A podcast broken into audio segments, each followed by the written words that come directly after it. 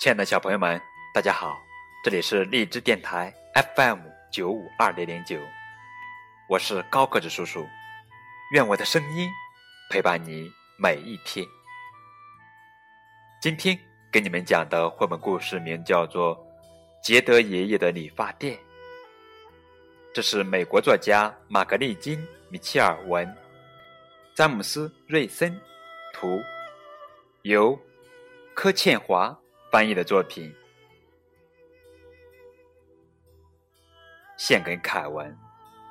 他总是相信我的梦想。玛格丽金·米切尔，感谢杰瑞·平克尼和他的妻子詹姆斯·瑞森。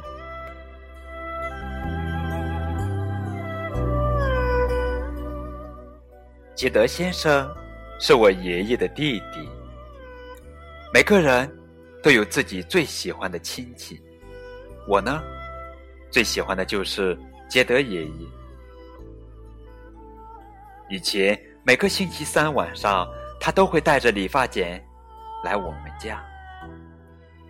在我们那一带黑人社区里，只有他一个理发师。爸爸说，在杰德爷爷帮人理发以前，他和爷爷得走三十里路。去剪头发。记得爷爷先剪爸爸的头发，再用小刷沾满肥皂泡沫，涂在爸爸的脸上，刮胡子。然后他帮爷爷也这么做一遍。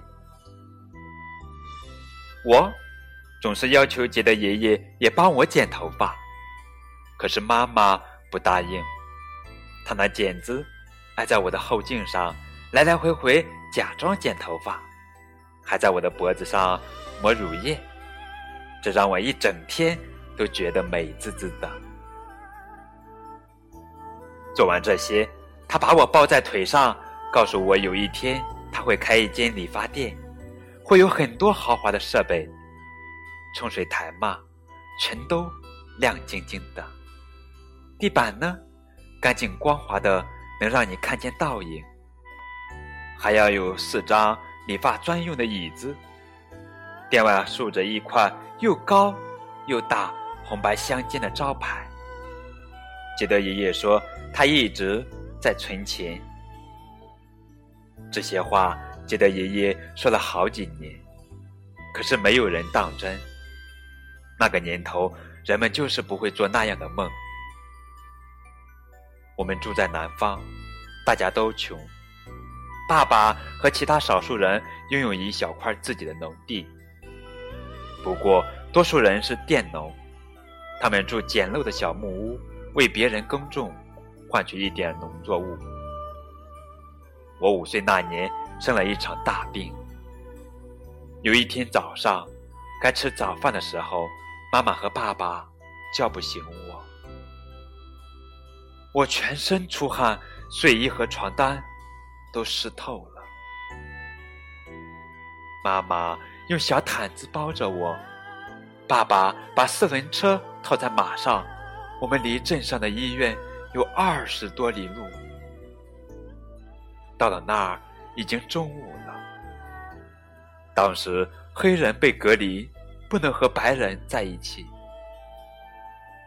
黑人和白人去不同的公共厕所，用不同的饮水机，上不同的学校，这叫做种族隔离。所以在医院里，我们得去黑人专用的候诊室等着。我一直昏迷不醒，但医生要等看完所有来看病的白人，才肯给我诊断。医生告诉爸爸。需要给我做手术，费用是三百美元。三百美元在当时是一大笔钱，爸爸根本不可能有那么多。没有钱，医生就不肯动手术了。妈妈又把我包回毯子里，带我回家。她整夜抱着我。照顾我，直到第二天清早，爸爸在邻村找到杰德爷爷，他正在去帮人理发的路上。爸爸告诉他我的病情。杰德爷爷拄着弯曲的手杖，直直的睁大双眼。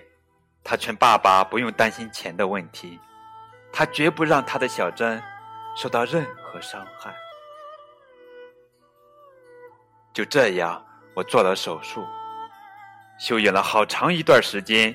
杰德爷爷每天来看我康复的怎么样。可我知道，那三百美元推迟了他的理发店计划。几年以后，杰德爷爷的店差点开成了。他存够了买地和盖房子的钱，只差装潢和设备。那天，杰德爷爷在我们家，晚餐后有人敲门，原来是他的朋友莱特先生。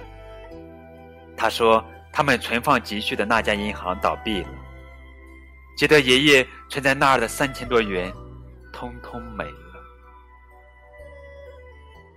杰德爷爷。没说一句话，就那样站了老半天，然后对莱特先生说：“虽然他真的很失望，不过他会重新开始。”说起那段不景气的日子，正是经济大萧条的开始，大家都没什么钱，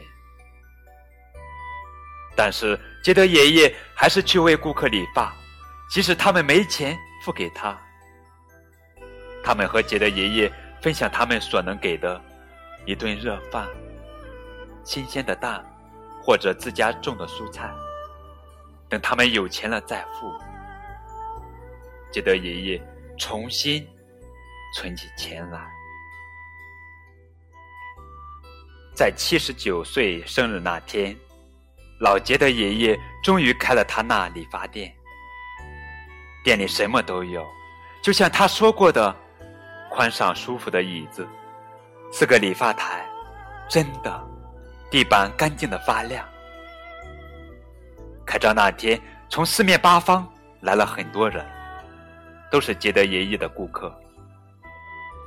过去的那么多年，他去给他们理发，现在，他们都来祝贺他。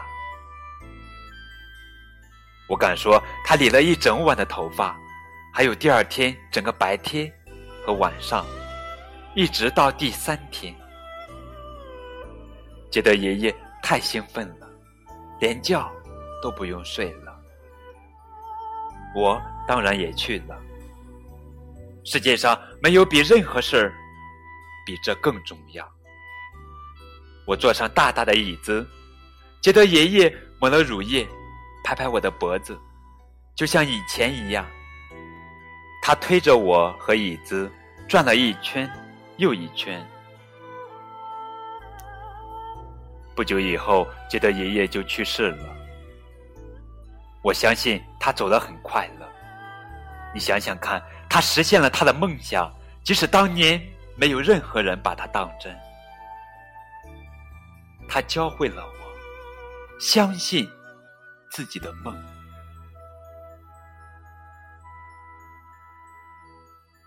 好啦，亲爱的小朋友们，这就是今天的绘本故事《杰德爷爷的理发店》。